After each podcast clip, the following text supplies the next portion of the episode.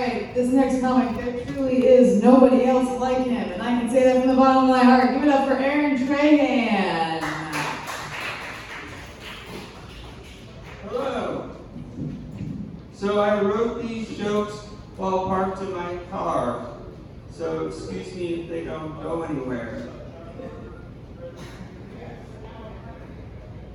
Yeah, so as a comic, I'm on the road a lot. Yeah, but sometimes I find the sidewalk. Oh wait, I'm on the stage. This is great. Have you ever been on the stage before?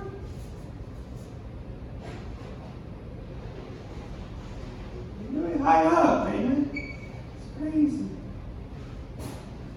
So let me tell you a story. So the other day, I was like really hungry, and I thought to myself, wow, I really want a blowjob. And I was like, wait, what? And then the doorbell rang. So I went to the door, and there was missionaries.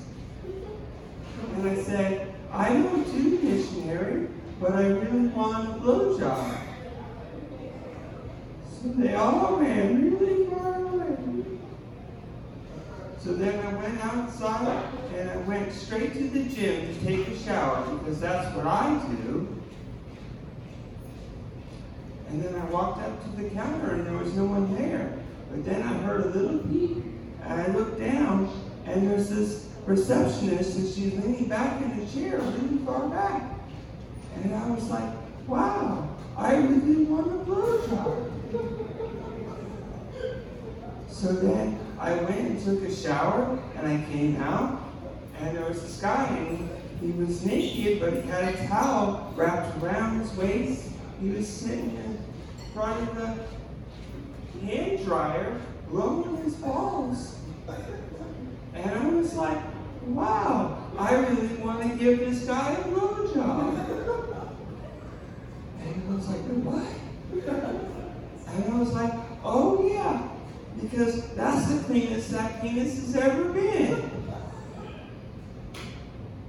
And I was like, wait, why do I still want a blowjob? And I remember that's because if you want to have sex with me, you gotta wait in line.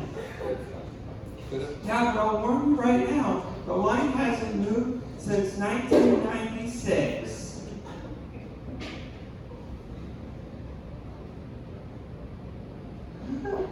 I'm still tr- trying to figure out the best way to end now. Well, I'll just walk away awkwardly. Goodbye. What did I tell you guys? You've never met a guy like that.